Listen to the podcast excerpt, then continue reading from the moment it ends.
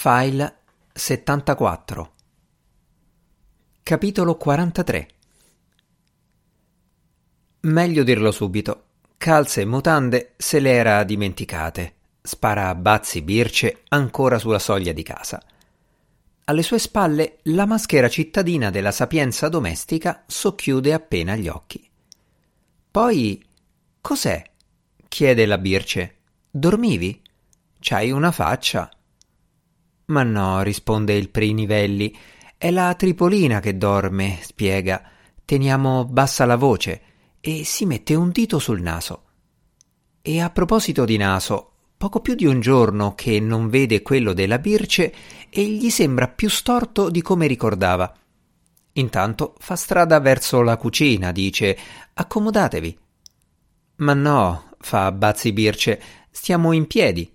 Sono andate su giusto una volata per vedere come andava, se aveva bisogno di qualcosa a parte calze e mutande che si è dimenticata. Insiste come volesse dire che quasi l'ha fatto apposta. Allora come va? L'Augusto sospira. Spiega che piano piano la zietta si sta riprendendo.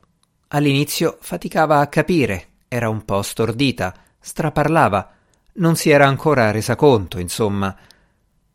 La sapienza domestica intanto gira intorno al tavolo, dà un'occhiata dalla porta finestra, si ferma un momento a guardare due bambini con le orecchie a sventola che girano e girano con le biciclette sul viale sterrato che porta alla stazione.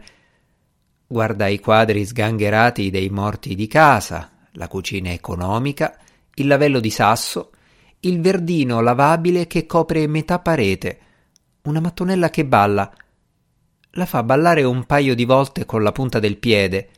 Il suo viso ha ormai assunto l'aspetto di un imbuto, fino a che giunge davanti a quel quadrato che si apre nel buro e sbotta.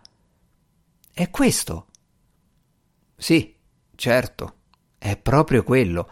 È l'imbocco della condotta per lo scarico dei rifiuti condominiali.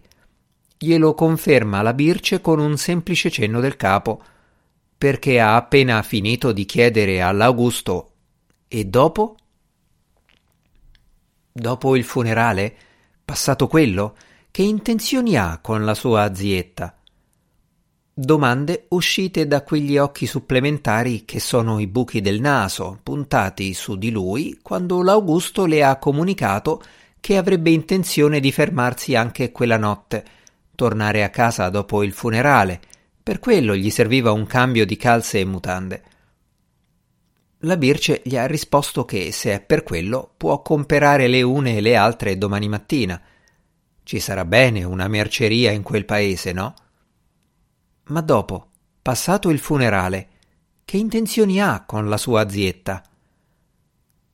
Alla sapienza domestica piacerebbe avere un sasso o qualcosa del genere da buttare in quel condotto per sentire il rumore che fa. Beh, cerca di cavarsela l'Augusto. Ne parliamo domani sera, d'accordo? Bazzi Birce risponde che ne hanno già parlato. Parole, parole.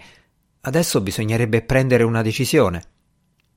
Per intanto decide che è ora di tornare giù a Lecco Ormai è una mezz'ora che sono lì.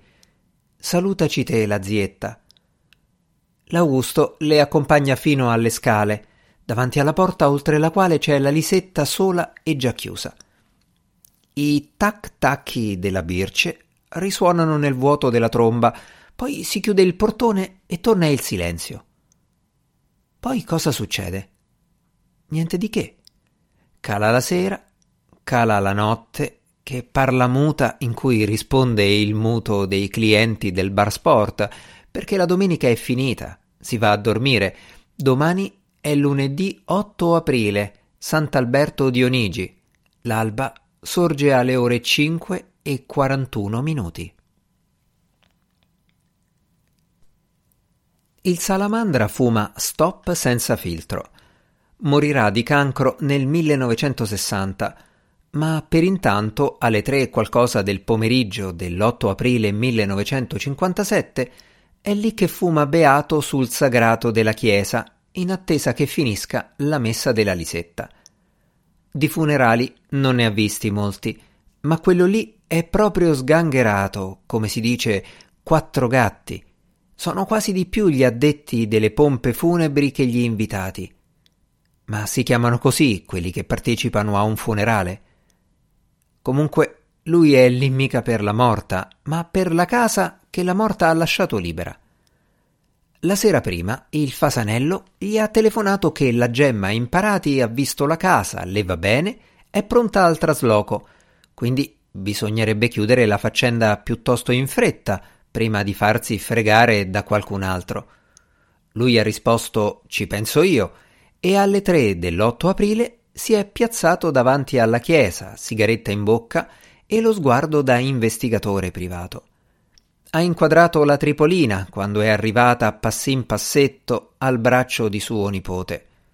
Fuma, aspetta e fuma per tutta la durata della messa. È intenzionato a non mollarla un secondo, curare che nessun estraneo le si avvicini, seguirla anche su al cimitero, per quanto eviterebbe volentieri di farsi tutta la scalinata, ma la fortuna è dalla sua. Infatti, finito il servizio funebre, la Tripolina esce sempre attaccata al braccio del nipote e riprende la strada di casa. Si vede che è stanca e non se la sente di andare fino al cimitero. Stanca di troppi passi, troppa luce, troppo ossigeno in quel primo pomeriggio in cui la temperatura già spalanca finestre. Scendendo le scale, la bara della Lisetta, leggera, leggerissima, ha urtato un paio di volte nel muro lasciando due bei segni. Siamo sicuri che dentro ci sia qualcosa, ha mormorato uno dei portantini dopo aver infilato la cassa nel carro funebre.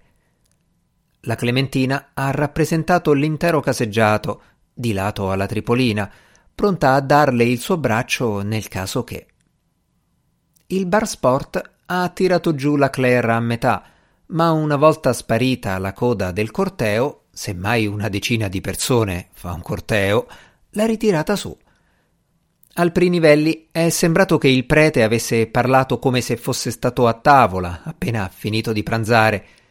Non c'è tragedia in quel funerale, solo la morte dopo una lunga vita e quell'altra vita dopo la morte.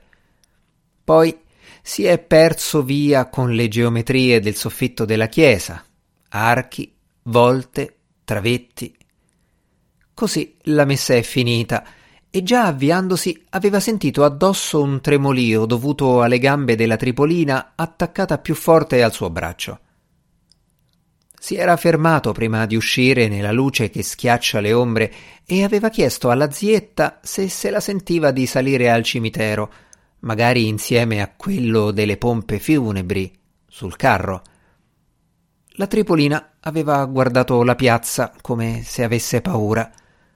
L'Augusto aveva detto che forse era meglio tornare a casa.